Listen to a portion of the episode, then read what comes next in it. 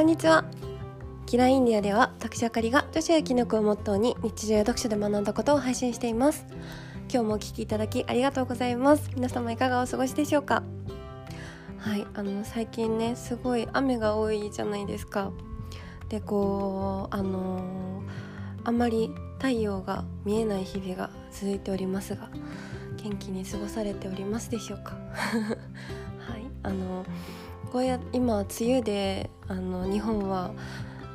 お日様が見えるのが少ないですけどこう日光の光が浴びることってすごいあの人間ってセロトニンが出るんですよね。セロトニンっていう幸福ホルモンがなるものが出まして幸福度が高まるんですけどそれがこうどんより天気が続いちゃったりすると、うん、気分が落ちちゃったりとかね。うん、そういうことがあるので、うん。あの、日照時間が少ない地域とかあと少ない冬の時期とかこう気分が落ち込みがちな人が多くなっちゃうっていうデータがあるみたいですので、はい、あのそういう時はあの積極的にセロトニンの作るトリプトファンっていう良質なタンパク質を食べたりとかあとあのリズム感がある。有酸素運動ウォーキングとかジョギングとかするのとかあと規則正しい生活リズムですね。生活リズムを整えることとか人とたくさん話すこと笑うことが幸福度を高めることになるので気分が落ち込んじゃってるなっていう人がいたら うん試してみてください。はい。前置きが長くなりましたが今日はですねと情報はチャンスという話をしたいなと思います。はい。あのいきなりなんですけどこう今目標ってありますでしょうか？うん。目標をねあの持ってることってそれだけで人間って幸福度が上がるんですよ。うん。今日は幸福度に絡めてお話をしますがこう目標を持つのがこうなんか子供の時とかはね目標は何ですかとかあったけど大人になるとなんかこう目標ってなんかすごい意識高い人ぐらいがやってるぐらいじゃない？みたいな。あんまりあの作ることをしなくなってる方もいるんじゃないかなと思うんですけどこう目標っていうのを別にこうあの仕事がどうとかお金がどうとかあのダイエットがどうとかっていうことじゃなくてもこれをしたいいつまでにどこに行きたいとかあのスカイダイビングしたいとか何でもいいんですけどそういう未来に対するあの積極的な姿勢でポジティブな目標を作るだけで人間っていうのは幸福度が上がるんですよね、うん、だから何でもいいので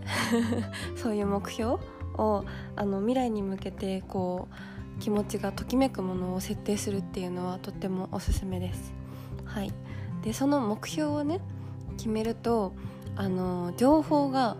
入ってくると思うんですよ。例えば車欲しいなって思う人はその最近の新車のモデルはどれとか 私もこう、まあ、甥っ子と姪っ子が可愛すぎてあの甥っ子と姪っ子が生まれるまではこんなにちっちゃい子に目が行くことってあんまなかったんですよね。うん、もうその2人のちっちゃい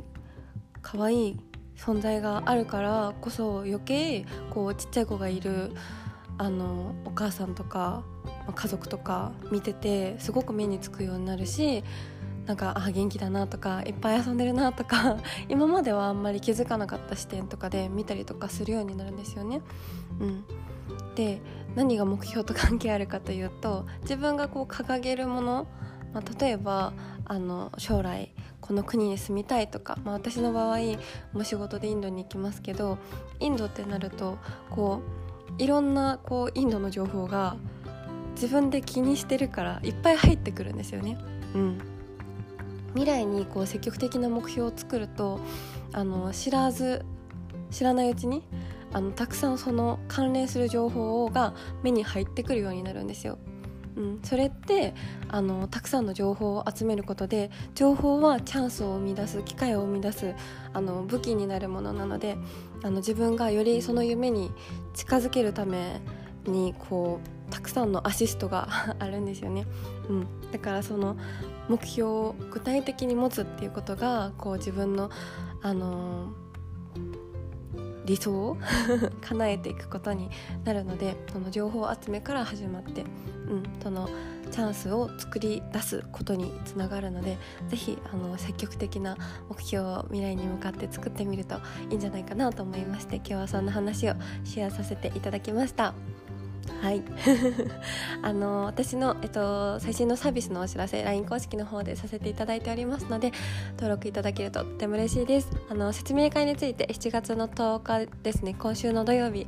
の夜の10時からさせていただきますのでよかったらと来ていただけるととても嬉しいです。はい。それでは今日も最後までお聴きいただきありがとうございました。また次回のポッドキャストでお会いしましょう。